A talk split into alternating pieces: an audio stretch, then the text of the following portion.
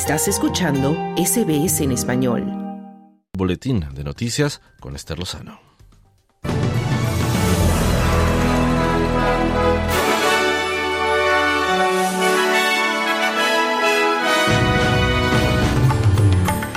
Los fiscales abandonan el caso contra el acusado de violar a Brittany Higgins en el Parlamento. Se aprueba de forma definitiva la nueva ley de relaciones laborales. Y Amnistía Internacional en Colombia acusa al exgobierno de Duque de violencia de Estado para reprimir las protestas del 2021. Estos son los titulares del viernes 2 de diciembre.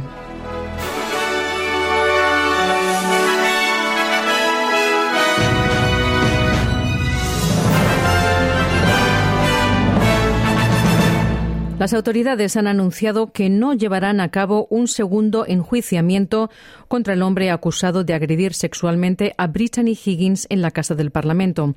El director de procesamiento público del territorio de la capital, Shane Drungold, leyó una declaración en una conferencia de prensa esta mañana. Él dice que el impacto continuo sufrido por Brittany Higgins hace que sea imposible continuar con el caso. I've recently received two compelling, recently received compelling evidence from two independent medical experts. Recientemente recibí pruebas convincentes de dos expertos médicos independientes de que el trauma continuo asociado con este enjuiciamiento presenta un riesgo significativo e inaceptable para la vida de la denunciante. Si bien la búsqueda de justicia es esencial para mi oficina y para la comunidad en general, la seguridad de una denunciante en un asunto de agresión sexual debe ser primordial decía el director de procesamiento público. Bruce Lerman había sido acusado de tener relaciones sexuales sin consentimiento y estaba bajo fianza en espera de un nuevo juicio en la Corte Suprema de Canberra después de que la mala conducta del jurado descarrilara el primer juicio. Higgins alega que Lerman la violó dentro de la oficina de la exministra liberal de la industria de defensa, Linda Reynolds, para la que ambos trabajaban, mientras que Lerman sostiene que no ocurrió ninguna interacción sexual. Y en otro caso judicial que se ha resuelto hoy, el exmaestro de escuela de Sydney, Chris Dawson, pasará al menos 18 años en la cárcel tras matar a su mujer Lynette y deshacerse de su cuerpo hace casi 40 años. Hoy viernes, el juez Ian Harrison dictó una sentencia máxima de 24 años en la Corte Suprema de Nueva Gales del Sur. La decisión concluye una larga espera de justicia de cuatro décadas para la familia de Lynette, que todavía suplica al condenado que revele la ubicación de su cuerpo. El nuevo proyecto de relaciones laborales del Gobierno ya se ha convertido en ley después de que las enmiendas al proyecto de ley fueran aprobadas en la Cámara Baja del Parlamento esta mañana.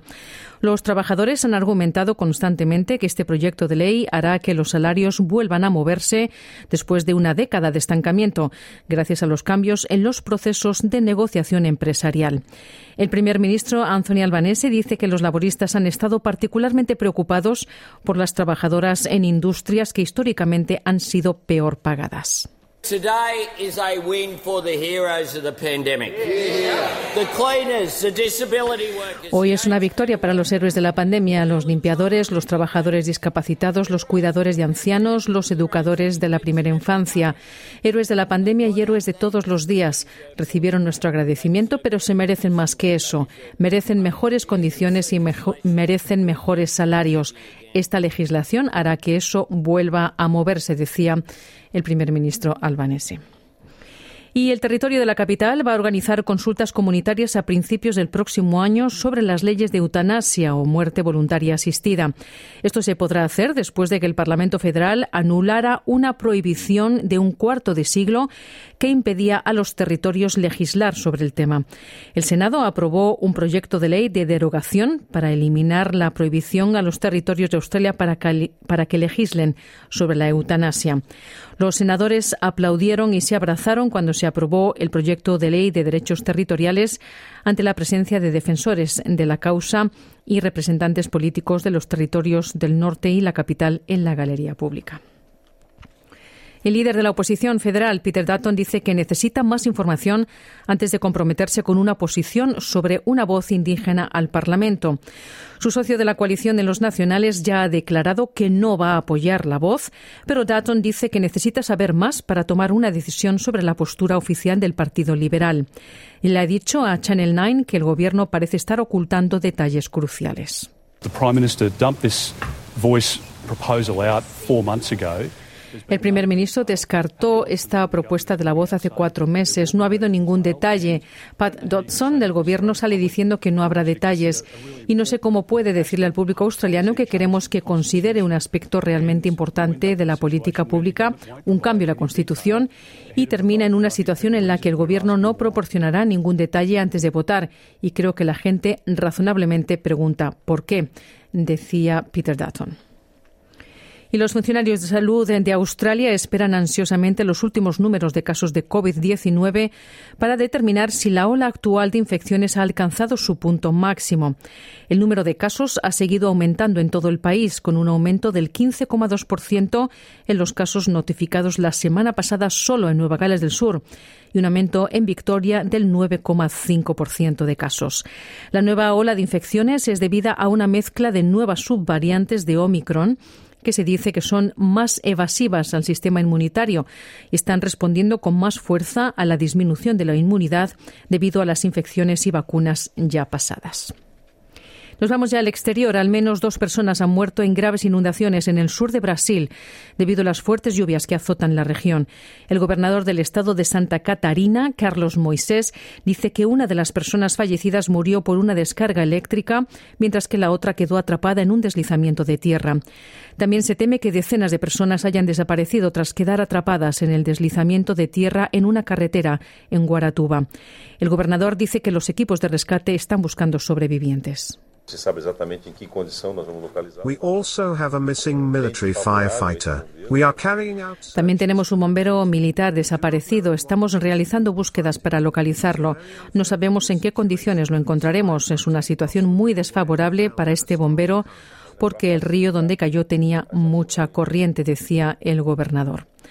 Las autoridades dicen que las lluvias de Brasil han sido más altas de lo pronosticado para diciembre, con totales en algunas regiones hasta seis veces más. Y las autoridades españolas están investigando quién puede estar detrás de una serie de cartas bomba dirigidas a organizaciones y departamentos gubernamentales con vínculos con Ucrania. Ucrania acusó a Rusia de ser responsable de las cartas bomba y el ministro de Defensa Oleksiy Reznikov dijo que Moscú está utilizando métodos terroristas para crear terror. Al menos media docena de paquetes bomba se han enviado a una variedad de objetivos con conexiones a Kiev desde el miércoles, incluido el presidente español Pedro Sánchez, la embajada de Estados Unidos en Madrid y el embajador de Ucrania en España pero el viceministro de Interior, Rafael Pérez, dice que es demasiado pronto para identificar a un culpable. Nos encontramos en un momento eh, inicial de la, de la investigación y eh, sería aventurado hablar ya de líneas específicas de, investigación o de si eh, existen otros procedimientos similares en otros estados europeos que, como dices, hayan podido prestar ayuda a Ucrania prudencia en relación a lo que venimos haciendo.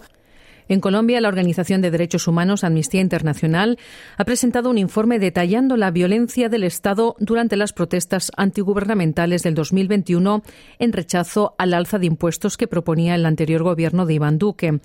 En un documento de 68 páginas, la ONG denuncia eh, acusaciones recibidas por violencia psicológica, amenazas de violencia sexual, violencia por prejuicio contra personas LGBTI, tocamientos y acoso sexual, desnudez forzada, discriminación por razones de género, tortura y violación sexual, todas ellas ocurridas en medio de las movilizaciones. Escuchamos a Erika Guevara, directora para las Américas de Amnistía Internacional. Sonido de AFP.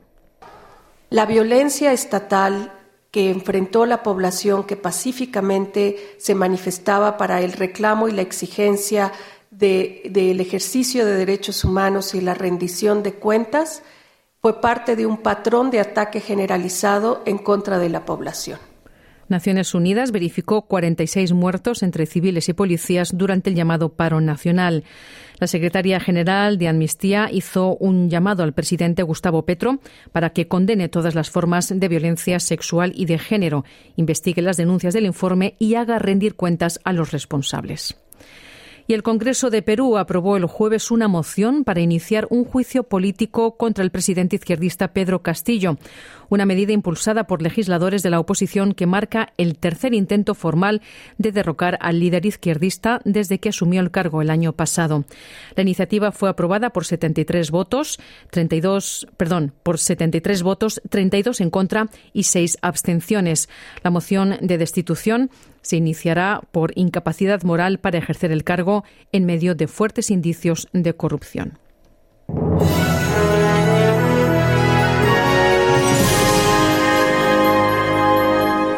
En las finanzas, el dólar australiano se cotiza hoy a 67,95 centavos de dólar estadounidense y a 64,64 céntimos de euro. Y en los pronósticos del estado del tiempo para esta tarde, Perth tendrá día soleado con 27 grados de máxima. Adelaide, soleado con 28 de máxima. Melbourne, nubes y claros con 23 grados. Canberra, nuboso con 22 de máxima. Brisbane, lluvias dispersas con 23 grados. Sydney, nuboso con 23 de máxima. Y Wollongong, lluvias dispersas con 20 grados. Hasta aquí el boletín de noticias de Radio SBS. Te invitamos a continuar en sintonía porque ya llega hora 13 con mucha más información. Mañana otro boletín a la una. Muy buenas tardes.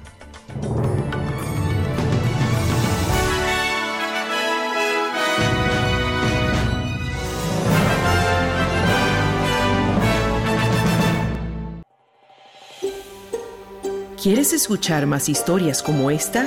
Descárgatelas en Apple Podcasts, Google Podcasts, Spotify o en tu plataforma de podcast favorita.